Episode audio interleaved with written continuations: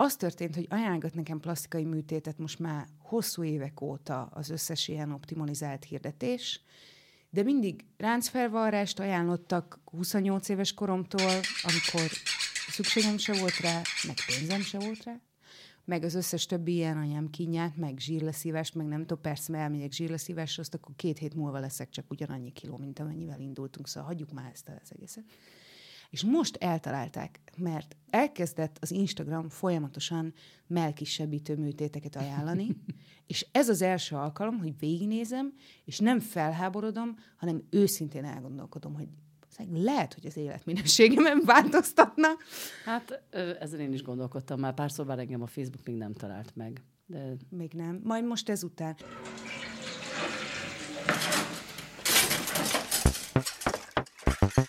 Professzor Paprika és a haszontalan dolgok. Paprika Kinga és barátai népnevelő és haszontalan tanácsadó podcastja. Professzor Paprika és a haszontalan dolgok.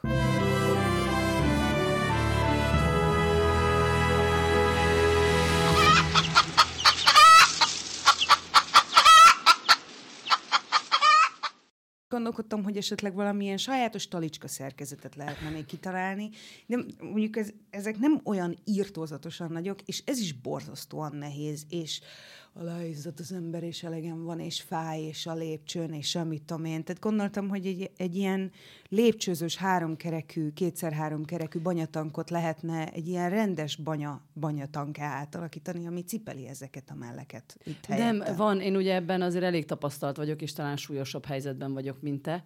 Igen. Van a csoda, amit már egy pár éve nézek, a Tata Towel, ami tulajdonképpen egy nyakban akasztható frottiranyagból mellre akasztható ilyen törölköző, ami az az igazság, hogy nagyon viccesen néz ki, viszont ha tudod, hogy miről beszél ez a cucc, akkor tudod, hogy neked szól. Hát figyelj, Tehát, neve alapján így... azt gondoltam volna, hogy nem nők, hanem férfiak ja, használják. Nem. Ereszkedő testrészeik nagyon... megtartására. Tata towel. Nem, tata towel, így is mondhatnám, és az alapvetően a bepálás ellen segít, meg ilyen egyet mást praktikusan kezel. Ja, nekem a nyakam is fáj, úgyhogy abban nem tudok már akasztani több dolgot. Már inkább azt gondolom, tehát esetleg még a biciklire szerezhetnénk valamilyen külön zsákot, ami, ami így ráakasztom, hogy ami közben rászkódom az úton, akkor ne a hátam tartsa ezt a rászkódást, hanem a bicikli kosár. Kártyázni például, hogyha kártyáznod kell, akkor ez problémát okoz? Hozzáférsz az asztalhoz, tudsz úgy az asztalról venni, hogy nem lesz a melleden a komplet menü, nem azért, mert leszed magad, hanem mert hogy hajolsz az asztal közepére, hogy vegyél valamiből, az már cső. Az engem annyira nem zavar, hogy itt kivillannak, inkább az, az kivillannak, gondolom, rámegy a kaja, el, elég, a. Elég sokat el tudok rejteni így oldalt. Tehát a csalásnál jól jöhet cinkelt lapoknál, mert azért Balatonon szóval vannak, vannak azért a nagyobbacska melleknek előnyei is, például a tárhely. Hogyha az ember átér, minden remény feladva átért ezekre a 700 forintos bóvli sportmeltartónak nevezett, hát azok is Figyelj, rongyok, az a melltartó, amiben én sportolni tudok, az 20 ezer forint. Azt tudom, jó, hát azért mondom, hogy ez nem valódi neve. sportmeltartó, nekem is van valódi sportmeltartom, amit nem, nem használok valódi sportolásra, abba úgy nézek ki, mint Brünnhilde, aki megy a csatába. Az egy melvért, az tényleg olyan, hogy így ezért boxolni lehetne benne, de ezek a sportmeltartónak nevezett tulajdonképpen ilyen rövidített atléták, ja. ezekben van egy olyan jó másfél liternyi űrtartalom. Egyik oldat, másik oldat, kettő között ott bármit el lehet rejteni, és ezt nem is én találtam fel, ez egy ősi módszer. Az egyébként az állítása a főleg YouTube-ban jelentős számban előforduló ö, divattörténészek körében, hogy vissza kéne térni a fűzőkre, mert hogy azok valójában nem voltak olyan rohadt kényelmetlenek, mint ahogy nagyon szerette kampányolni És ellenük. próbáltál már fel fűzőt? Pro- én, én próbáltam már, én próbáltam, na ez van, hogy én próbáltam már olyan fűzőt, ami nem rem volt méretezve, és az tényleg iszonyatos volt, és próbáltam olyan orvosi fűzőt, ami tényleg arra való, és az, hogy így valami megtartja a melleidet, meg a hátadat, és nem neked kell cipelni, és egyszerűen csak egybe van, az lenyűgöző Hát az, az volt. van, hogy én, én felpróbáltam, és csak azért röhögök, mert így hirtelen eszembe jutott, nagyon rég nem jutott eszembe. Én azt hittem, hogy valóban ilyen a fűző, ugye természetesen esküvővel kapcsolatos az esküvőmre készültem. Próbáltam ezt, azt, és akkor felvettem a fűzőt, és akkor ugye nekem a melleim alapvetően elég nagyok, és akkor volt, voltam én, és egy olyan előttem 50 centire még a mellem így végig, mert ugye nem csak felemeli. Igen. Mint hát, szóval, hogy... Hát az, az műfaj függő. Azért itt van olyan, ami így rend... Szóval nekem van élményem olyannal, aminek a célja elsősorban az, hogy egyben tartsa a hölgyeket, és akkor azért ez, az tisztességes munkát végez, mert megmutathatod, ha nagyon meg akarod mutatni, de alapvetően miattad van, és nem a nézőközönségnek, és szerintem ez a nagy különbség. Van az a fajta fűző, aminek a, a közepébe így be kell tolni egy ilyen vasat, vagy fadarabot, hogy egyenesen tartson, az a mai magunkfajta ilyen, neked nem olyan görbe a hátad, mint nekem, nekem van ilyen szép formás púpom már tizenéves korom óta, az nem való, mert abban megfulladunk, meg az tényleg rémes lesz, de az a fajta, amit nem kell szűkre befűzni, csak így megtart, körbe oldalt, az embernek úgy szólván az űrtartalmát felveszi, vagy a térfogatát befogadja, az, az lehet, hogy jobb megoldás lenne. Csak alá kell öltözni, mert nem lehet közvetlenül beleizzadni, Vagy mert akkor tényleg rossz. Ott van az astratex.hu, majd később, hogyha ez ilyen nagyon menő podcast lesz, olyan megoldásokat adnak mellekre, hogy ezt el sem hiszed. Mi, mi, miről beszélsz? Arról beszélek, hogy végre egy olyan online uh, melltartó beszerző hely, én egyébként ezzel én nagyon-nagyon sokat számítom, és nagyon sokan, akiknek nagyon nagy melleik vannak, iszonyatosan. Tehát, hogy azt gondolod, hogy ha bemész egy mondjuk fehér nemű boltba, ami ugye a melltartó azért alapvetően néha funkciót is be kellene, hogy ta, töltsön, mint mondjuk a nagyobb mellőnöknek segítsen, hogy ne szakadjon le a háta, meg valahogy ugye kinézen az egész. De nem nagyon vannak cékos ár felett, és és nagyon régóta küzdünk, és így kézről kézre adjuk, hogyha valakinek olyan infója van, és most pár évvel ezelőtt megkaptam az infót, astratex.hu. Ott, ott, ott Na hát, ha behúzunk tőlük egy jó kis támogatást, mondjuk rettentő sok melltartó formájában. Nem, nem, nem, de tényleg így felmész oda, és, hogyha, és, és hogy, hogy nyilván ez csak azért, hogy akinek probléma melltartót találni, felmész oda, látszik, hogy értenek a mellekhez. Megvan minden, hogy hol kell, mit, hogy mérle, milyen formálják, és azóta online bármikor tudok magamnak melltartót. Na jó, ez túl pozitív. Hogy most, hogy így belecsaptunk a, belecsaptunk a lecsóba és a mellek közé, akkor be is mutatlak. Szervusz, Jene Jósolyával beszélgetek ma. A, a professzor Paprika és barátai közül az egyik barátairól beszélünk. Jene Jósolya, hogy mutassalak most be, mint újrahasznosító képzőművész, nem képzőművész, alkalmazott művész, meg magyar anya, meg, meg kiégett jogvédő, mi neked most a hivatalos vagy nem hivatalos, de, de számodra kedves titulusod, amit megosztanál? Igen, ez egy nehéz kérdés, és egyben elég érdekes is így 40 felett. Én alapvetően szeretem, szeretem magam emberi jogi szakembernek, gyerekjogi szakembernek gondolni, de Mi, már tény... neked már egy gyermek ember. hát, manapság Először már ez, kezdték a, a nőkkel, most meg már gyerekek is. Tudom, hagyjad már, pedig hát na. Már nem lehetnek ők se a tulajdonolni. Hát de, de az utóbbi tíz évben elkezdtem upcyclinggal is foglalkozni, és frissen éppen most alapítottunk egy friss ropogós upcycling ügynökséget, szóval nehéz így tudni. Azt hiszem, hogy a világ megváltás az megmaradt World Peace. Mi a magyar civil szféra legmélyebb bugyraiból ismerjük egymást Orsolyával, ahol én elsősorban interjú voltam őt, mindenféle emberi jogi témákban, de főleg szexmunkával kapcsolatban, amiért aztán mind a ketten kaptunk hideget, meleget a pofánkba, jobbról, balról és középről is.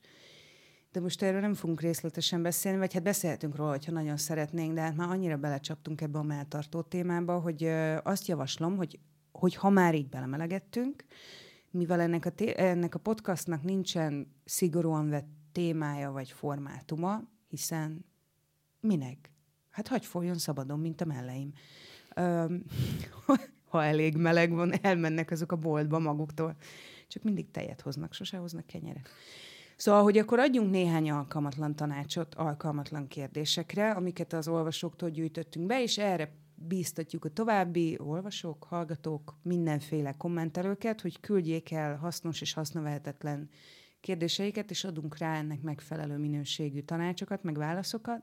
A produkció kukac paprikakinga.hu-ra írhatnak, illetve hát a Facebook falamon kint vannak ilyen kitűzött kérdések, ahova szintén, vagy posztok, ahova szintén megírhatják a kérdéseiket. Bene B. Gábor írja, hogy érdekelne, milyen háztartással kapcsolatos dolgokon lehet a szabadidőnkben aggódni, amire eddig nem gondoltam. Például, hogy megromlik a hús, ha visszafagyasztom, és akkor meghalok. Vagy villámcsap a lakásba, és akkor meghalok. Vagy nem mosok elég gyakran ágyneműt, vagy függönyt, és nagyon cikinek érzem majd ilyesmik. Tudsz javasolni aggodalmaskodni valót, amire Gábor még nem gondolt? Az az igazság, hogy nagyon szíven ütött Gábor első aggodalma, ugyanis véletlenül a, a, a gines üveg túl nagy volt, és nem csukódott be rendesen a hűtőajtó, nem, nem, bocsánat, a gin tonicba kerestünk jeget, utána feltöltjük Már is a hívom a gyerekvédelmet. A, jég, a jégtartó miatt nem csukódott be rendesen a mélyhűtő, és egy komplet, óriási jéghűtő tartalma fellazult, csöpögött Jézus bent. Ereje. Én ezt a férjemnek nem mertem elmondani, mondom, jó lesz az úgy, és ott aztán pontosan úgy ezeken kezdtem el töprengeni, hogy vagy nem lesz jó, hogy most megbetegszünk, nem betegszünk meg. Én azt gondolom, hogy egy dolgot tudok, a döglött tehenet nem lehet megfejni. Én ennyit tudok ehhez hozzátenni. Hát nekünk is hasonló bölcsességeket tanított Guszti bácsi a technika tanár, aki mindig viccelődött azzal, hogy hogy kér a favágó ö, meg az asztalos öt sört a kocsmában, úgyhogy felmutatja Igen. a maradék három ujját. Még nem egy szép napon Guszti bácsi is levágta néhány ujját a körfűrésszel, és utána már pontosan ugyanígy, ugyanígy mesélte ezt a viccet, becsületére legyen, mert mondva nagyon következetes ember volt, remélem már igaz, nem találkoztam vele mostanában. Szóval Guszti bácsi meggyőződött arról, hogy bizonyos alapvetéseket az életben megtanít nekünk. Mondogatott ilyeneket, hogy kinek a pap, kinek a papné nekem, meg a lánya, mert már elmúlt 16, és ez engem valami okból nagyon zavart, ha hallgatók esetleg nem tudnák, engem Paprika Kingának hívnak, és általános iskolában még nem haladtam meg a 14 évet se, de ezek a viccek valahogy zavartak. Guszti bácsi nem engem akart ezzel zavarba hozni, akkor pár év után szóltam neki, és akkor abba hagyta. Illetve azt a bölcsességet is megosztotta velünk, hogy kiolvasztott élelmiszert, nem csak húst, nem szabad újrafagyasztani főzés nélkül, mert hogy abban bizonyos dolgok elszaporodnak, amiket elvileg a főzés, vagy aminek a, amivel járó méreganyagokat, nem magát a kórokozót, vagy, vagy mikrobákat, hanem az általuk termelt méreganyagot a főzéssel se lehet kiírtani belőle, és akkor minden újrafagyasztásnál ez újra termelődik. Erre az én húsiparban edződött, vagy hús- és tartósítóiparban edződött apám azt mondta, hogy jó, hát ez azért alapvetően a nagy konyhákra van optimalizálva, hogy ott ne vegyék elő 30-szor ugyanazt az adagot, amiben egy kicsit levesznek, és aztán visszateszik, és mindig kicsit megolvad. Szóval, hogyha a gyakorlatban, és ez nem egy szakmai tanács. Most közben nagyon ilyen, ilyen visszafogott lélegzettel hallgatlak, hogy akkor vajon mi lesz a válasz? Szóval alapvetően az van, hogyha egyszer elsősorban hús, de nem csak hús, hogyha egyszer kiolvadt, akkor ezt illene nem újra fagyasztani, ha újra fagyasztottuk, akkor valószínűleg valamiféle ilyen kiáztatás vagy előfőzés érdemes. Ezt egy csomó ázsiai konyhába csinálják például ezt a gyors, ilyen blansírozó előfőzést, és azt a levet eldobják. Ezt mi nem csináljuk, ez tök, tök más technológia, ez a fajta ilyen tisztító főzés szerintem pont ellentmond annak, amit mondjuk én gondolok, vagy, vagy tanultam az erőlevesekről, de lehet, hogy ilyenkor több értelme de van. Jó, de hát lehet, de minden esetre mondjuk hogy... biztos érdemes nagyon megfőzni a dolgot, és aztán mm, nem tudom, imádkozni, és kérni tisztesség és komolyan vehető szakmai tanácsot olyan emberektől is, akik értenek hozzá, vagy megmaradni ebben a fél tudatlan állapotban, tudatlan, és akkor Gábor és tovább egy szoronghat. Ilyen szorongó állapot. Én, én, én belemegyek, Gáborral megyek, tehát hogy, hogy végig gondoltam, azt tudom, hogy a húsnak, hogyha szaga van, akkor azt, azt ott már mindegy, hogy milyen technológia van, és akkor mindig ilyen, ilyen összeszorított ujjakkal, hogy hát vajon túléltem még, vagy nem. A jég, a jég az oké, okay. eddig még nem tapasztaltunk, de most már ennek pár hete. Én mostanában szereztem tudomást arról is, ami rendkívül megdöbbentett engem, mert hát én úgy voltam vele, hogy amit beraktam a fagyasztóba, az az örökké valóságig jó lesz.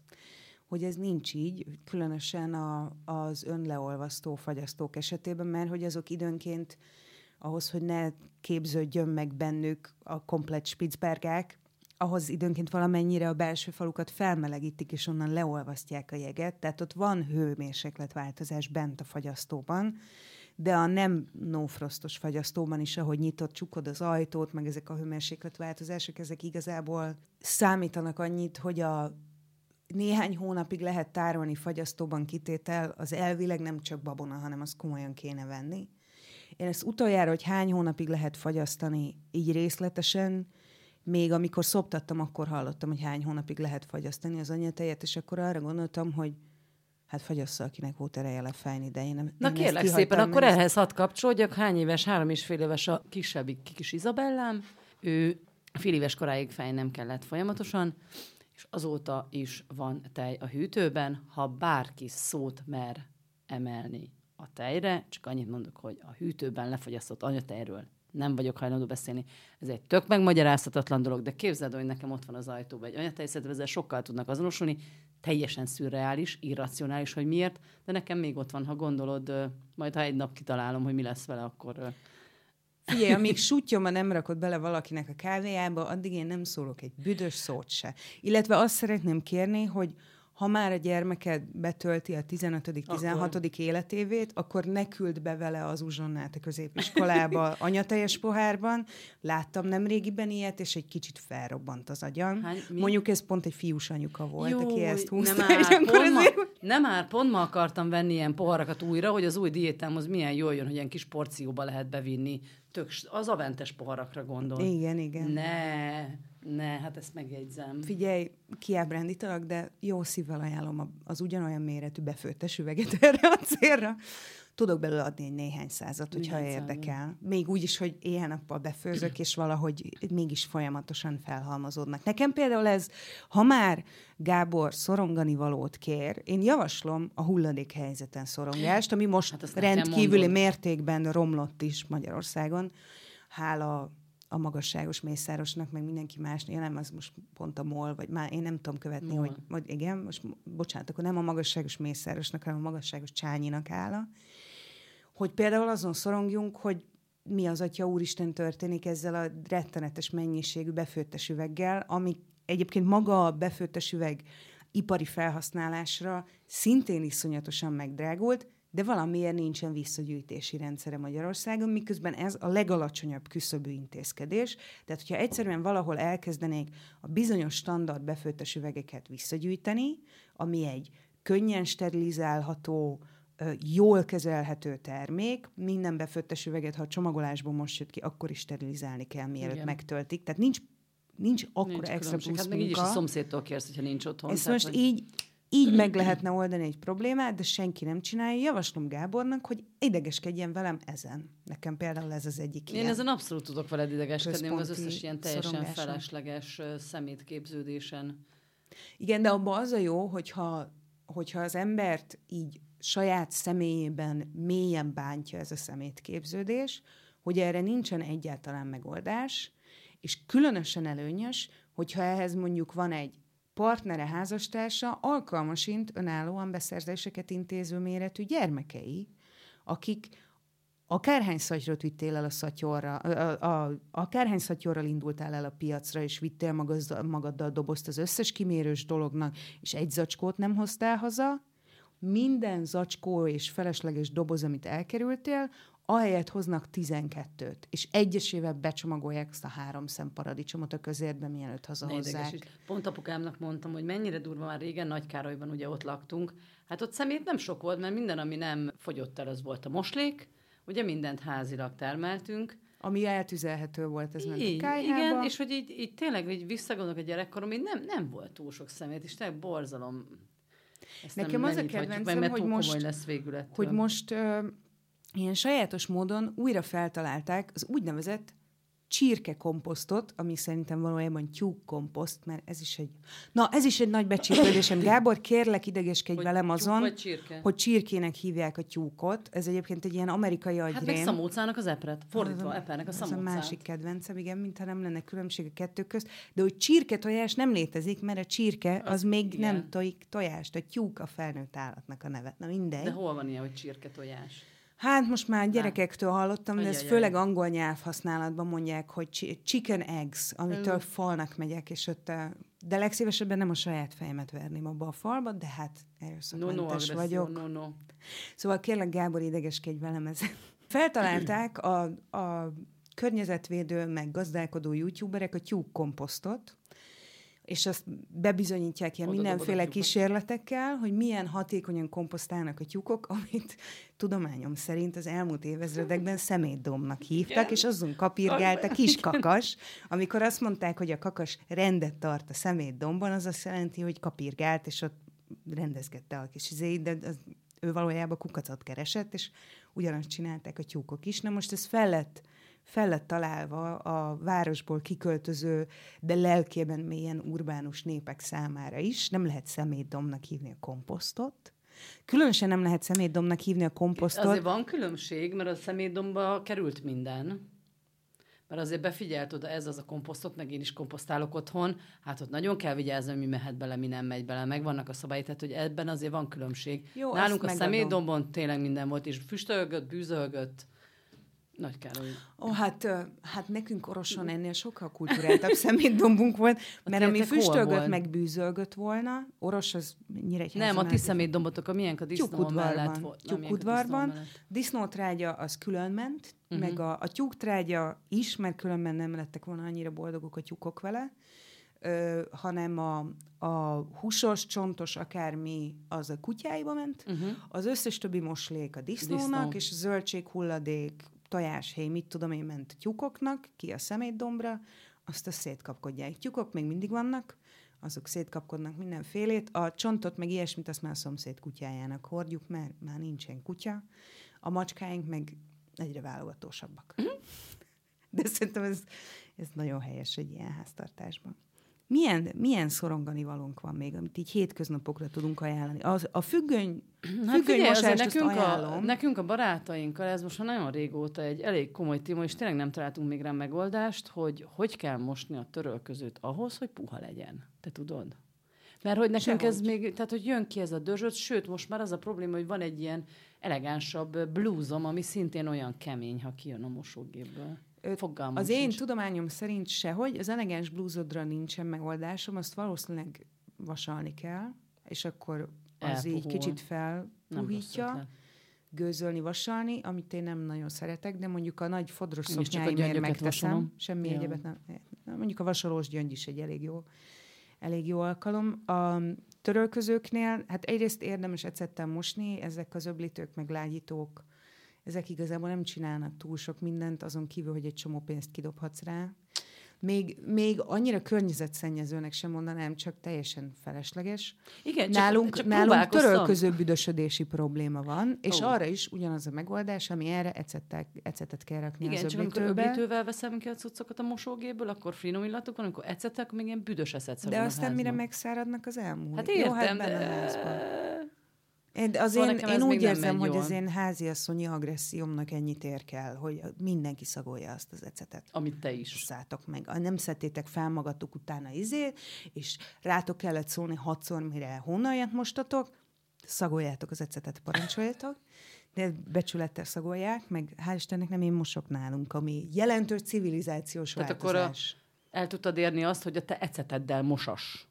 Hát tulajdonképpen igen. Szép. A férjem most, az ilyen első pillanattól nagyon, nagyon önálló kezdeményezés alapján, és akkor azt időnként mondani kell neki, hogy hát szívem, öbüdös a törölköző, rakjál bele megint ecetet, és akkor mindig rácsodálkozik, hogy ez tényleg így van. Szerintem ez a féle passzív-agresszív rácsodálkozás, mm. hogy nem akar erre emlékezni, mert ő ezt nem szereti, de hát kibírja. A törölköző puhításra meg nekem az az egy módszerem van, ami nem rettenetesen civilizált, hogy hogy a megszáradt törölközőt mielőtt elkezded használni, így megcsavarod. Micsoda? felhurkolod, megcsavarod, mint a használt hordozó kendőt. Persze. Arra azt mondták, hogy be kell avatni. Az csak annyit jelent, hogy jól megnyúzod az anyagon, hogyha így felcsavarod a törölközőt és kicsit megrángatod, akkor ezek a rostok mind megpuhulnak. Azok a vízkőtől olyanok többnyire, meg a, hát a legtöbb törölközünk az pamutból van, és a pamut az egyrészt nagyon szeret ragaszkodni a szagokhoz, meg a baktériumokhoz, ellentétben mondjuk a lemvászonnal, amit mostan, mostanra egy csomó minden, ami, el, ami lemvászonnak néz ki, az is pamutból van, azért nem úgy viselkedik. Ö, meg nagyon tud az a rost így öregedni, és att, attól keményedik. De hogyha egy kicsit megropogtatod, Neki akkor... próbálom, a, ha, viszem haza a hírt a barátaimnak is. Hát esetleg még azt lehet, hogy nem tudom, berakod a gyerekek alá egy éjszakára, hogy puhítsák. Mm. Neki kutya számít. Ilyen fakirágy jelleggel. Egy kicsit, egy kicsit gyakoroljanak. Én nagyon szeretek um, nem rettenetesen fontos dolgokról gondoskodni, mert az a benyomásom, hogy miközben van egy csomó dolog, amitől jogosan tartok, és nem tudom megkímélni tőle a többieket, vagy a, a szeretteimet, meg magam körül a világot, mint mondjuk volt ez a két év Covid, meg hát nem tűnt el a Covid, csak mondjuk a, az intenzív járványidőszak. Ja, igen. Vagy mondjuk a háborútól se tudom őket igazán aktívan megvédeni. Összepakoltam a kis úti csomagot, hogyha esetleg, amikor először elkezdtek ott Zaporizsa környékén lövöldözni, akkor én így szépen összekészítettem a, a kézben cipelhető menekülő csomagot. És mik voltak Teljesen benne? hülyének nézett vele a család. Ó, minden volt benne. Én volt. fejben raktam össze. Figyelj, maradjunk annyiban, volt benne tetrapelenka. Mert ez a, ez a legpraktikusabb tanácsom mindenkinek, aki utazni szeretne, valójában a legalkalmasabb törölköző az a tetrapelenka, az ez a lapos szövött, egyszerű textilpelenka, ami felszívja a vizet, és megszárad egy pillanat alatt. De szóval, hogy ezek, ezektől nem tudom megvédeni a családot, de hogyha találsz magadnak ilyen pitiáner, nem nagyon jelentőségteljes dolgokat, amiket viszont obszesszíven, ilyen rettenetes ragaszkodással, meg kitartással következetesen végigviszel a háztartáson, abból egy teljesen értelmetlen, de átélhető valamiféle biztonságérzet származhat. Én tegnap tapasztaltam meg ezt, amikor éppen darabjaira szedtem egy kiukat gumimatracot, és olyan szépen hajtogattam össze, mint ahogy a matracaimat szoktam, és arra gondoltam, hogy ha anyukám itt lenne, akkor szerintem azt mondaná, hogy bárcsak a ruháidat hajtogatnád így össze. Én például a matracaimat szeretem nagyon így pakolgatni, ugye zárójelben ugye én lyukas gumimatracokat hasznosítok tovább többek között, és ez például én, én ne, nekem igen, ez, ez egyben kikapcsolódás, és nem tudom, hogy ez szigorúan háztartás része, vagy nem, de biztosan észrevettem, hogy ezekkel így jobban gondoskodok, többet gondoskodok róluk, mint a ruhákról. Nem tudom, hogy ez... Szerintem ez tökéletes példa. Gábor, ajánljuk, hogy hajtogasd össze nagyon precízen a matracaidat. Szerintem ide tartozhat még a gumislepedők. Ú, a gumislepedő, a jó Szá- gumislepedő. Szabályos, szabályos, szabályos hajtogatása tenyeremet egyenesre merevittem egy-egy sarkában, átfordítom Igen. négyszögbe, könyökömmel, alkalommal egy lapos felületen megpróbálom szépen kiegyenlíteni, és aztán háromba hajtom, majd utána kettőbe hajtom. Tökéletes. Átment, Erre ugyanarra átmentél gondoltunk. a teszten, így van. Valamint a törölközők kétszer-háromba hajtása, Igen. nem kétszer-kettőbe, nem, nem, nem háromszor-háromba, nem. csak kétszer-háromba. És hogyha hogy azt nem jól raktad el... szoba szélességében szekrény. Tüzet fogok okádni, hogyha valaki ezt elrontja. Hát most ez történt a férjem, arra megyek tegnap haza, hogy az egész lakásban összehajtogatott ruhák, Láttam a tekintetében rosszul. a rettegést, hogy tuti nem, nem, először is láttam a, ugye, a, ú, most akkor azt fogja mondani, hogy wow, de aztán biztos érezte rajtam, hogy ez nem wow lesz, hanem inkább valami, és hát is büszkén mondta, hogy háromba hajtogatta a pólókat, ahogy múltkor mondtam, és akkor, akkor vettem észre, hogy azok a gyerek ruhákra vonatkoztak. Pedig két, két, két ruhaszárítónyi ruhát is összehajtogatott, szóval egyfelől nagyon büszke voltam rá, nagyon jól esett, aztán utána az történt, hogy amikor nem akartam őt megbántani, nem akartam újra hajtogatni a szemelátára, de amikor vittem be a hálószobába a pólókat, és kinyitottam a szekrényt, észrevettem, hogy a szekrényajtó takarásából még gyorsan össze tudom őket úgy hajtogatni, hogy ő azt így, hogy csak beteszem őket a szekrénybe. És akkor így végül újra hajtogattam, úgyhogy nem bántottam meg őt. Jen, Jene Jors olyan kóros zug hajtogatót hallgatták.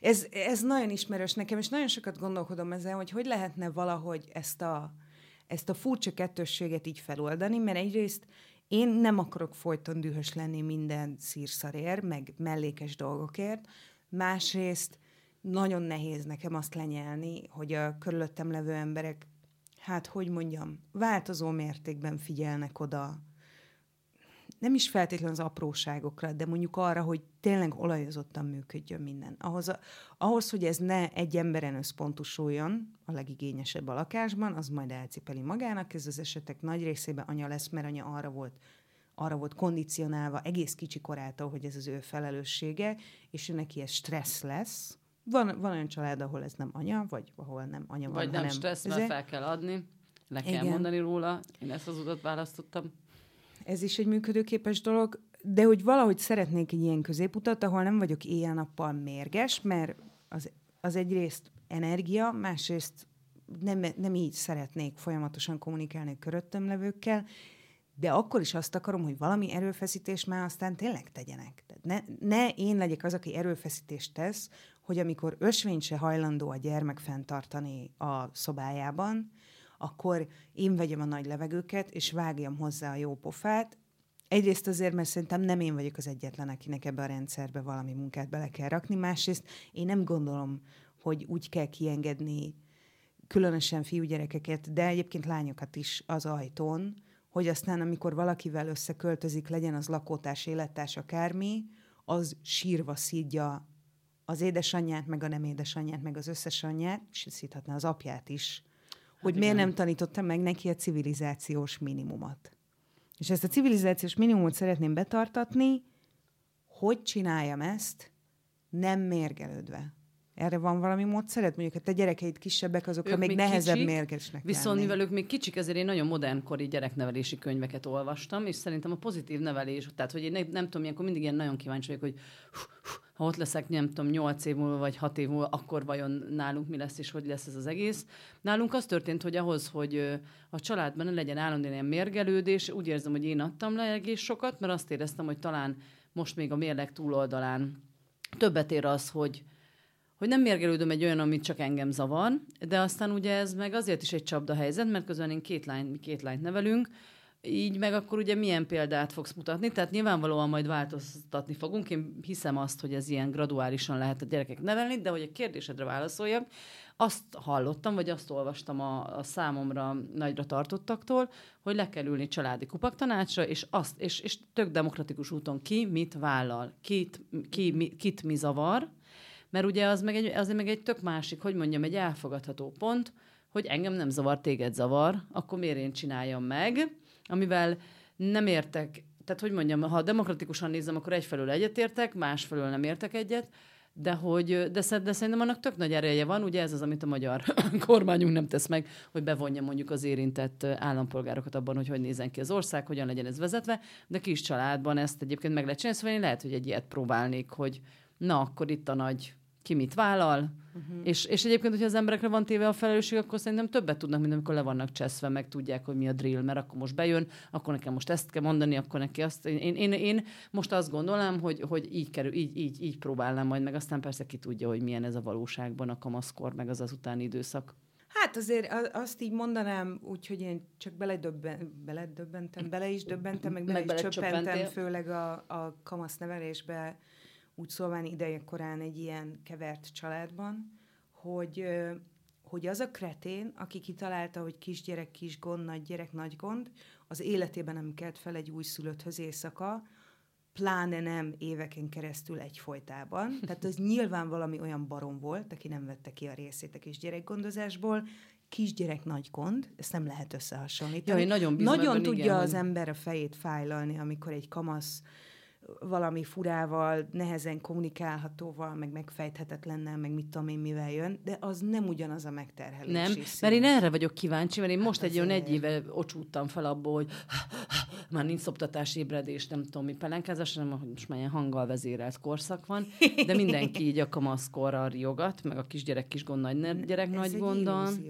Ez egy illúzió. Itt ül kint a podcast stúdióban két kamaszos szülő, szerintem biztos vagyok benne, hogy ők is ezt meg fogják erősíteni, hogy amikor nehezen jössz ki a kamasszal, meg, meg tehát olyan konfliktus van, amit nem lehet egyik pillanatra a másikra megoldással lezárni, az akkor se hasonlítható össze azzal, amikor a két évesen folyton megpróbál meghalni, mert nem érti, hogy hogy működik a fizikai valóság. Na jó, de az inkább egy fizikai megpróbáltatás, a másik inkább egy lelki, Hát nem? szerintem mentálisan is. Igen. Vagy nekem, amikor mondjuk a, amikor az újszülötted napi 16 órát szeretne szopni, és közben nyakig összefossa magát, és teljesen ki van, és stresszes, és neked valahogy életbe kéne maradni, meg időnként pénzt is kell keresni mellette, mert nem kizárólag önmegvalósításból kell dolgozzanak az anyák, és nem csak az anyák, hanem azért is, mert az meg valamiből meg kell élni. Ez az, ami nem esik le ennek a konzervatív kurzusnak, vagy hát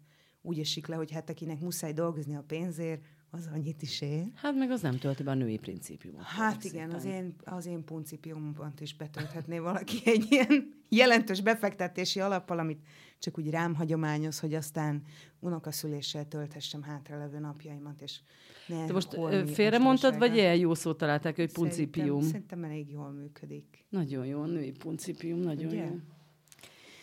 Örülök, hogy... Szóval azért szerintem ez nem, nem ugyanaz a kaliber. Na, az, ember le, az ember lesz progresszíve, vagy hogy mondjam, ilyen előre haladtában fáradtabb, szerintem egy csomó mindenben, egy gyerekgondozásban, meg teljesen más is az élet egy olyan gyerek mellett, aki nem, nem mutat halálfélelmet csak azért, mert anya elment néhány méterrel odébb, vagy apa elment néhány méterrel odébb, vagy akár kicsoda hirtelen, most percekre nem látszik. Szóval azért ez nem, szerintem, na mindegy, nem tudok erre már más mondani, mint amit eddig elismételtem 70-szer, kretén volt, aki ezt kitalálta.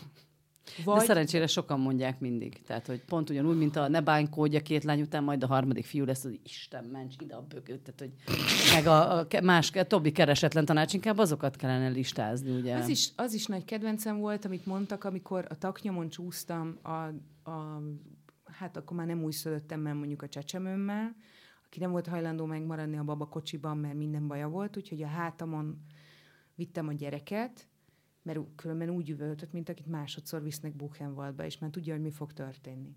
Úgyhogy a hátamon vittem a gyereket éveken át, és a babakocsiba toltam a bevásárlást, meg húztam, nyúztam a fél lakást, mert automat sose volt, jogsim sincs, hát akkor mit csinál az ember, vagy toltam fel a biciklit az, az emelkedőn, és akkor az egyik nagyon kedves idióta az azt találta mondani, hogy jaj, élvezd ki, ez olyan gyönyörű időszak, és olyan rövid ideig tart, és akkor arra gondoltam, hogy ennek az emelkedőnek valahogy már nagyon régóta nincs vége. Mi az, Atya Úristen, élvezzek rajta. Biztos élvezném, hogyha nem javarészt egyedül, csinálnám, meg hogyha mondjuk egy intézményrendszer megtámogatna, akkor is, hogyha véletlenül az, akivel belefogtam a dologba, nem bizonyul rettenetesen kompetensnek, vagy valaki beteg, vagy nincs ott, vagy nincsenek itt aktív nagyszülők, akikre gond nélkül rábízhatom a gyereket, még úgy is, hogy nekem mondjuk itt voltak a testvéreim, de hát érted, éjjel-nappal dolgoztak, tehát az nem olyan, hogy ki vagy készülve, és akkor így leparkolod a csecsemődet valakinél egy mozdulattal, az kezét csokoládé. Ez volt az egyik kedvenc tanácsom, a másik, amit egy akkor kora 30-as férfitől kaptam, akinek azt kívántam, hogy tanulja meg a saját példáján, hogy milyen baromságot mondott nekem, aki azt találta mondani, hogy nem azért vagyok fáradt, mert én vagyok az egyetlen ember, aki minden nap háromnegyed-ötkor fel kell ehhez a gyerekhez, és aztán húzza, vonja, tolja, nyúzza, szoptatja, pelenkázza, gondozza, és közben dolgozni kénytelen, mert nincs, nincs miből megélni, és nincs, aki félkézzel eltartson, még állambácsi sem. Nem ezért vagyok fáradt, hanem azért, mert nem meditálok naponta kétszer. Mm. Ugye? És gondolkodtál rajta, hogy vajon igaza van-e? Mert, tehát, hogy amit te felsoroltál a, a, a, a mérleg egyik se oldalán, ott, ott, ott, tehát, hogy szoptatsz, pelenkáz, de hát egész nap otthon voltál, nem? Nem, hát tehát, dolgoztam nem, nem, ez a babázó. Hát úgy is babázol, Így nem? Van. Hát azért úgy ajánlanám ezt a babázást. Szóval az a, az a trükk az egészben, hogy szerintem, és ez nagyon érdekes, a, a meditáció, meg egy csomó ilyenfajta gyakorlat szerintem tényleg nagyon sokat tud segíteni az embernek a saját szabályozásában, energia, gazdálkodásában, mit tudom én miben. Én is csinálok már, már az összes gombát, amitől még tudok közlekedni az utcán, beszettem. Az összes adaptogénből van már otthon kirakatnyi izé, csak hogy levegőt kapjak, és ne álljak el reggel 11-kor a fáradtságtól, és vezetett meditáció, meg anyja kínja, mindent kipróbáltam, meg csikung, meg ezé. Nem ezzel van a problémám, hanem azzal, hogy amikor egy rendszerből nyilvánvalóan hiányzik valami, vagy túlterhelés van, akkor a problémát azt egy ilyen va- valami hozzáadott apró gyakorlat, az nem húzza ki. Igen. Hát, hogyha te hullafáradt vagy, mert ez a rendszer nem működik, mert mások cserben hagytak, nem vettek részt, valaki beteg, valakinek különleges igényei vannak, mit tudom én, akkor nincs valami ilyen apróság, amiből csak belecsöptetsz két csöpet, és hirtelen megoldódik. És ilyen tanácsot viszont annyit kapunk, mint égen a csillag, Vagy nem? nem tanács, hanem miért, miért panaszkodsz, te akartad. Azok, Az- azok igen, voltak az még a kedvenceim, igen. Én, én akartam, hogy olyan legyen a magyar iskola rendszer, hogy a gyerekem Ja, nem minden maga a nap gyereket, sírva jön olyan. haza. Hát, Persze. Hát a gyereket azt valóban én akartam, de hát nem a gyerekkel van a baj tulajdonképpen így Hát igen. önmagában, hanem azzal, ami történik vele. Na mi a kedvenc ilyen, ilyen külső nem kívánt jó tanácsod, amit valaha kaptál? hú, hát nagyon-nagyon sok volt, lássuk csak. Én, én nagyon flóban vagyok mostanában, és most már így, ugye ilyen 40 után így egy új életet élek, azt érzem, így teljesen más hozzáállásról, és így ki vannak zárva már ezek a negatív dolgok. Most így úgy érzem, hogy ilyen hullámon így szörfölnék. Hmm, És mi a legjobb milyen- kéretlen jó tanács, amit kaptál akkor? Mert én ezt tiszteletre méltónak tartom, hogy nem, nem ragaszkodsz minden áron a sértettségeidhez ellentétben velem. Nem, régen ragaszkodtam, most egy-két éve valami megváltozott. És, vagy most kezd így beérni, hogy így ö, lássuk csak. Eszembe nem jut semmi. Jó tanács se? Hát figyelj, megosztok egyet, ez nem is egy jó tanács, de szerintem ez egy tök jó ötlet. A férjemmel nyilvánvalóan a második gyerek után, amikor másfél éves volt, eléggé a legaljára jutott a kapcsolatunk. Természetesen nagyon sok megpróbáltatás ért, tehát hogyha addigra még nem volt egyedülálló, akkor ugye ott már nagyon közel lehet kerülni hozzá.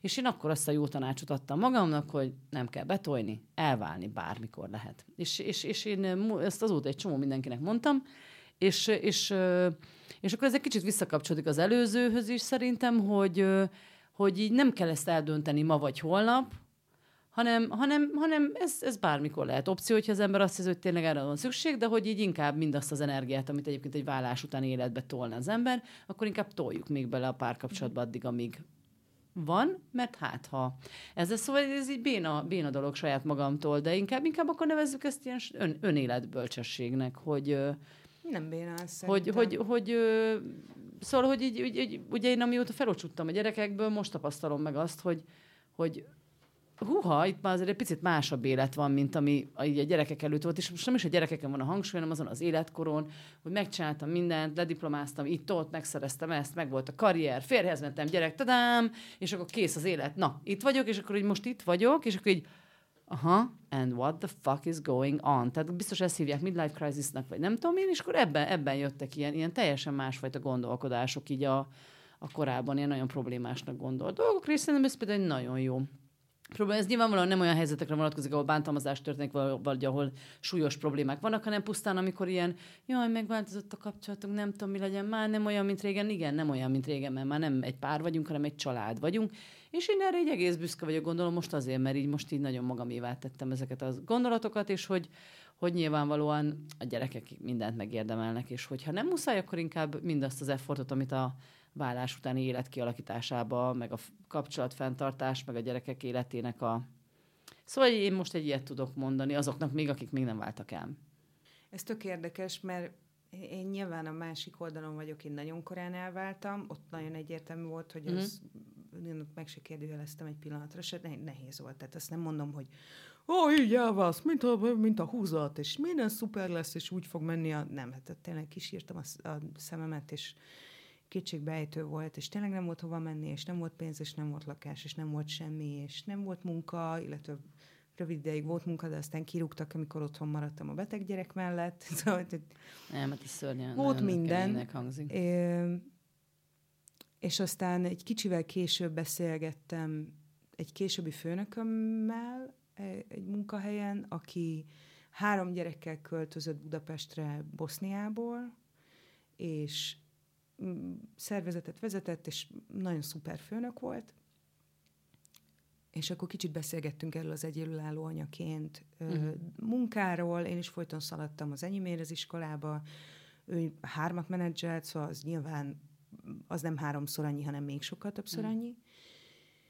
És azt találtam mondani nekem, hogy az én kedvenc karrier tanácsom, vagy a legmegbízhatóbb karrier tanácsom a vállás Uh-huh. Akinek szüksége van rá, az érteni fogja. Uh-huh. És ez, ez a két mondat így együtt. Tehát, hogy nyilván senki nem fog elválni azért, mert valaki javasolta neki egy szép nyári estén, és nem jutott aznap más az eszébe. Hogyha ez történik vele, akkor ne, vele amúgy is volt más probléma. De ez, a, ez az illúzió, hogy az emberek egymást bújtogatják, különösen nők egymást bújtogatják vállásra, csak úgy minden ok nélkül, ez nem létezik, különösen már, hogy ez írtozatos erőfeszítésbe telik, és hát azért ez nem, nem csak úgy, az akárhonnan jön. Én inkább azt látom, hogy emberek igyekeznek belerakni a munkát, hogy elkerüljék a vállást, és, és közben azt is látom, hogy, nagyon, hogy de azt szerintem egy másik életszakasz, mert én ugye 20 évesen váltam, szóval az egy tök másik helyzet. Tényleg 40 fölött látom egy csomó helyen azt, hogy, hogy van egy ilyen unalomfaktor, vagy tudom is én, vagy néha unalomfaktor, néha nehézségfaktor, amikor utólag azt mondják, hogy azért ez lehet, hogy menthető lett volna. Csak valahogy nem, nem volt meg az a, nem tudom, nem, nem volt belerakva a meló, vagy tudom is én. Hát nem, hát nekem, nekem ez, a, ez a nagy konklúzióm, ez egy ilyen iszonyat nagy meló. Szerencsére mind a két oldalról ilyen nagyon nagy, nagyon, tényleg szerintem ilyen elég ilyen hogy nem szokványos meló belepakolás után volt, amikor így ezzel adtam magamnak még több időt, hogy még többet lehessen melózni, hogy itt nincs határidő. És szerintem tök jó, hogy mind a ketten, tehát hogy, hogy nyilván ezek két különböző élethelyzet, de közben meg talán az egyik meg a másik spektruma, annak, amivel nyilvánvalóan valószínű nagyon sok nő találkozik, így vagy úgy, vagy hát nem feltétlenül nők, de hogy, hogy nekem az én élethelyzetemre vonatkozóan ez egy ilyen, egy, egy ilyen nagyon banálisnak tűnik, de egy tök jó kapaszkodó volt arra, hogy nyugodtan melózak addig, amíg azt gondolom, hogy ezen lehet, és ez nem egy olyan dolog, hogy na, hogyha jövő hónapig nem mondok fel, akkor nem tudom. Tehát, hogy így, így néha nagyon jó, hogyha az ember ad magának határidőt, és néha az is nagyon jó, amikor pedig felmenti magát a határidő alól. Tessék. Ja, tessék elhalasztani egy kicsit. Ami, amit én, én a saját tapasztalatom a párkapcsolatban is, meg mindenféle családi kapcsolatokban, meg egy csomó helyen hasonlónak érzékelek, az az, amikor, amikor az ember egyszerűen tudomásul veszi, hogy most ez egy ideig nem fog megjavulni, de ez benne van a pakliba, és ezt, ezt el lehet viselni. Megint nem bántalmazásról beszélünk, nem visszaélésről, nem arról, amikor az ember úgy érzi, hogy megfullad, hanem akkor, ami, akkor amikor valami következetesen nehéz, nyilván mondjuk egy párkapcsolatban ez nem így működik, de mondjuk, mit tudom én, testvérrel, szülővel, nagyszülővel, akárkivel, hogy egyszerűen tudomásul veszed, hogy most egy ideig távolabb leszünk, mert ez most nem fog működni, de attól még nem kell megszakítani a kapcsolatot, meg, meg igyekszünk nem meggyűlölni egymást, hanem hagyunk egy kis időt ennek a dolognak lélegezni, és aztán visszajövünk hozzá. És néhány évente találkozom Felipe barátommal, egy szevíjai spanyol fickó, akivel tizenvalahány éve találkoztam először egy nemzetközi konferencián, és azóta néhány évente összefutunk más nemzetközi konferenciákon, mindig teljesen más környezetben, és tök váratlanul, de hát mind a ketten valahogy ebbe az európai civil szférába kötöttünk ki, és eddig találkoztunk már Észak-Amerikában, meg Európában most már ideje, hogy Afrikában is találkozzunk valahol véletlenül, de hát nem fogjuk megszervezni, hiszen hát ez nem a mi nem dolgunk, hanem nem. tudom is én a, a, a, a sorsé, meg gondolom a, a láthatatlan soros hadsereg. Ja, ja, ja. Um, szóval a, a Felipével akkor találkoztam, amikor én épp váltam, és, és ő meg gondolkodott a válláson, uh-huh. és hasonló idős kicsi gyerekeink uh-huh. voltak, és akkor hát nyilván egy asztal köré sodródnak az emberek hasonló élethelyzetbe, úgyhogy ott voltak a kisgyerekesek, meg az elváltak egy asztalnál egy ilyen óriási, sok száz emberes konferencián. És akkor beszélgettünk, beszélgettünk, és egyszer csak így kicsit el, elcsattant az agyam, de már nem voltam annyira dühös, mint akár csak néhány hónappal azelőtt, és azt mondtam a Felipének, hogy ide figyelj, Felipe, most az van, hogy te elhanyagolva érzed magad, meg úgy érzed, hogy ez a kapcsolat, ebben a kapcsolatban te elvesztél, van egy 8-9-10 hónapos gyereked, ha te most itt képes vagy összeharapni a fogadat, és a gyereket két éves koráig elviselni, hogy nem körülötted forog Igen. az egész istenverte univerzum, mert férfiként, különösen latino férfiként ahhoz szoktál, hogy az asszonyok egész élete rólad szóljon, akkor is, ha feminista vagy, akkor is, hogyha mást gondolsz, de ezek a reflexeid, ha képes vagy lenyelni ezt a békát, hogy most nem te vagy az univerzum közepe, és még csak nem is a gyerek, mert a te gyerekhez való viszonyod is az asszonyon keresztül van, hanem most erre az időszakra az asszony a világ közepe, hidd el, hogy ki fogsz jönni belőle, és aztán így annyiba hagytam, mert ezt már annyi mindenkinek elmondtam, és senkit nem érdekelt, és tudod, mindegy, nyilván az én volt férjemet se érdekelte, mások volt férjeit se érdekelte, tehát ezért. És amikor három évvel később összefutottunk Várnában egy találkozón, akkor oda jött hozzám figyorogva Felipe, és azt mondta, képzeld, megfogadtam a tanácsomat, ne. most született a második gyerek, Ú, és állati boldogok vagyunk.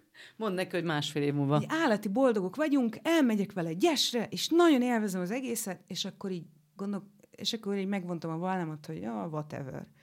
És aztán egy napba tellett, mire leesett a tantusz, hogy a Felipe arról beszélt, hogy ő az első ember, aki hallotta, amit Így mondok. Van. Mert már annyira megszoktam, Csak hogy úgy se érdekel kijött senki. ebből, és nem tudta, hogy most kezdődik a következő etap, ami után még szarabbul fogja érezni magát, ugye? Hát most összefutottunk meg, hogy... pont, Na pont és? néhány hete.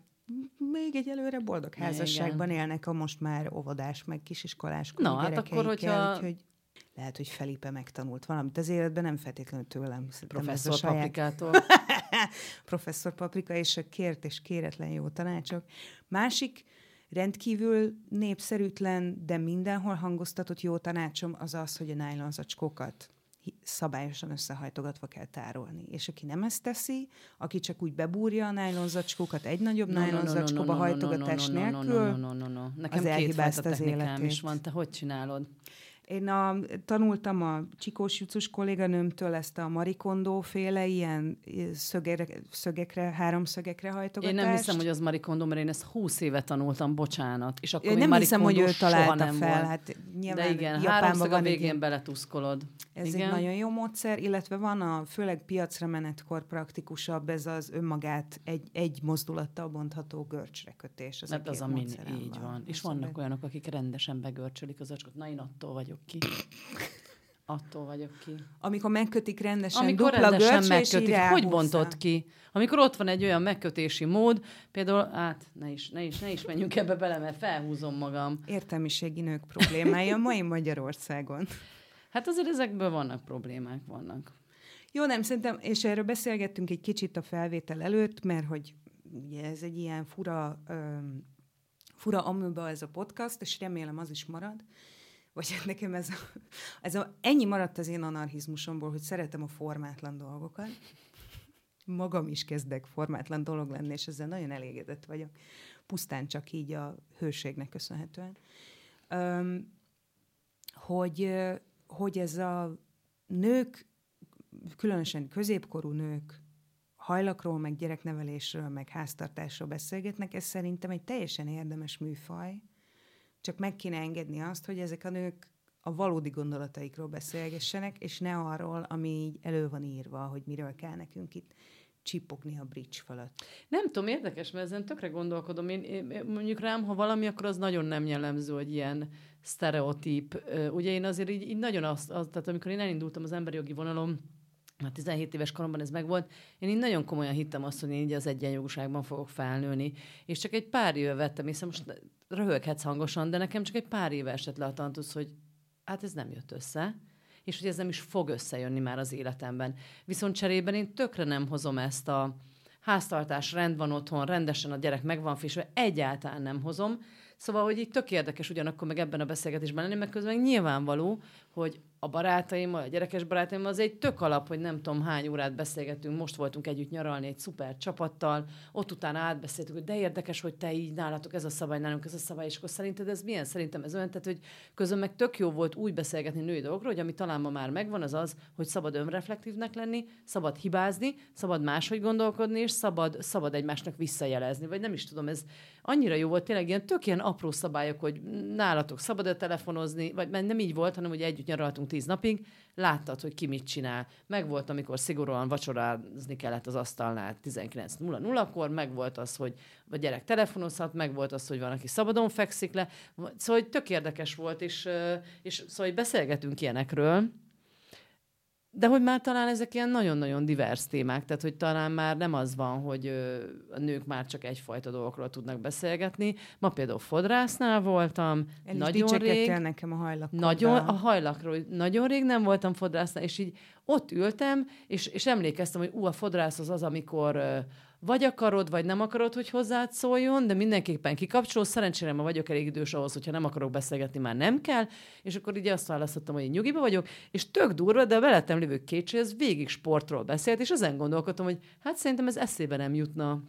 Az egyik sportpszichológus volt, másik sportközgazdász, én ugye füleltem, iszonyú jó témákat beszéltek, és hogy így ezen gondolom, hogy, hogy na szerintem ezt nem sokan hinnék el amúgy, tehát, hogy négyen voltunk a fodrászatban, nekem a hajamat fonták, neki sajnos nem tudtam megnézni, hogy végül mi lett a hajával, de amúgy tökre érdekelt, úgyhogy így nagyon vicces volt, hogy azt éreztem, hogy a Hanna, ez most nem egy tipikus szitu. Nem, de érted, az se tipikus, hogy mi ilyen jogvédő környezetből ismerjük egymást, de valójában hát egy a... fülbevaló fölött barátkoztunk össze. Tényleg, Jézusom, és mind a ketten, hát a, hogy úgy mond, tehát, hogy életem nagy sikere, hogy én Romániából Budára jutottam el szülni, és mind a ketten azért megvan ez a, ez a, hát nekünk nem azért volt lovunk, mert arisztokraták voltunk, hanem mert nagyapám szekérrel járt. Tehát, hogy, hogy én azért kaptam lovat, amikor születtem, meg mindig ezen rögtek. Régebben az Amnesty-ben, amikor az igazgatója voltam, és ilyen stresszek értek, akkor a, az egyik elnökségi tagunk, akinek elmeséltem egy, egy sztorit régen, mely szerint csomószor volt, volt, volt, egy, hát volt a kecskénk, de volt egy kecske, aki különösen felpufat, és akkor, akkor a nagyapám a kezembe nyomta a láncot, hogy akkor fingasd a kecskét addig, amíg le nem megy a böndője, és akkor az István, amikor így nagyon stresszes időszak volt, ennyi mondta, hogy Orsi, csak gondolj a kecskédre.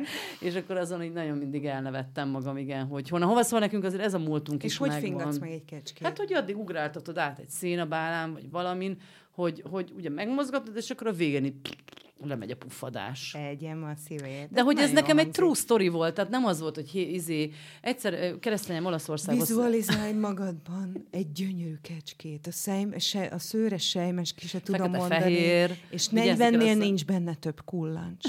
nem, abban nem volt, de keresztanyám Romániából Olaszországba diszidált, és emiatt mi tök sokat nyaraltunk Rómában, és akkor ott, ott, ott nyaraltunk a tök mindegy a házba, és akkor egy helyi barátjuk, e, tehát azért, hogy mondta, hogy menjek velük valahova, és amikor visszamennem, a szüleim így mondták, hogy így nem értették, de hogy így mondtam, hogy figyelj, mutogatta nekem, hogy disznó, meg tyúk, meg alma, de hát mondom, én ennél már jobban tudok olaszul, mint hogy ezeket kell tanulni, és rájöttünk, hogy ő abból indult ki, hogy ő egy városi, és akkor megmutatja oh. a gyereknek, de hát ugye mi a disznó, meg a izé füstölő közötti részen volt. Nem, Szóval, hogy nekünk azért ez a múltunk is megvan, tehát a stand upjaidban ezen szoktam röhögni, amikor ugye fel, felismerek egy-két ilyen vidéki motivumot, Ó, hogy úgy Az mond. öreg Zetor, igen. az öreg Zetor, és, és a még annál is sokkal öregebb Dutra traktor. Tényleg. Hát nekem a nagy kedvencem nemrégiben történt, ilyen hobbizenekari próbán, csévélte fel a, a gitáros a rettenetesen indokolatlanul értelmetlenül hosszú uh, jack kábelét, és hát csévélte, csévélte, de hát már mikor megérkezett is 20 percet szerencsétlenkedett vele, mert jobban össze volt bogozva, mint a lányom haja, ha egy hétig nem fésülködik. És aztán, amikor elkezdte összecsévélni, akkor megint ugyanazt a görcsöt állította elő, úgyhogy felhúztam magam, és akkor fogtam, elvettem tőle, és mondtam, hogy na figyelj, mutatom, hogy így kell, hogy egyik oldalt húzod a hurkot, másik oldalt húzod a hurkot, izé, és akkor így rám nézett, jó van, tudom, nekünk is volt vitorlásunk. És erre ránéztem, nem szóltam semmit, hanem valaki más a zenekarból szólalt meg, hogy szerintem rékhelyiknek nem vitorlásuk volt, hanem slagjuk a szivattyúhoz. Kb. És akkor mondtam, hogy pontosan így Igen. történt, illetve hát volt még kötél a kúton, de azt nem kellett így menetbe csépélni. Szóval, hogy azért ez rendesen mellé ment. Nem, nem közös volt a referenciakészlet. De annyi baj legyen. Nekik legalább volt vitorlásuk egészségükre váljon, akkor a mai napon végül is Jenei Orsaját hallották a professzor Paprika és barátaiban, így minden átmenet nélkül szépen elköszönünk. Orsolya visszatérő vendég lesz harmadmagával, Bálint Judittal és Miklusicsák Alizzal, egy szintén Nagy Károlyval, mint ja, Orsolyához hasonlóan, akivel egyébként nem ismerik egymást. Nem. Szóval az lesz, hogy egy ideig rejtegetem őket egymás elől, majd egy ponton Összeresztődnek egy a ilyen, Istenek harca módszerrel egymásra eresztjük a két nagy Károlyt, és akkor megnézzük, én, én a Szabolcsi beülök a sarokba, és megnézzük, hogy ki, ki bizonyul majd Jó, ehhez csak annyit tudok üzenni neki, hogy the good nev, my business Mint inkább betegnek lenni, jobb egészségesnek. Köszönöm. Egészségükre. Viszont hallásra.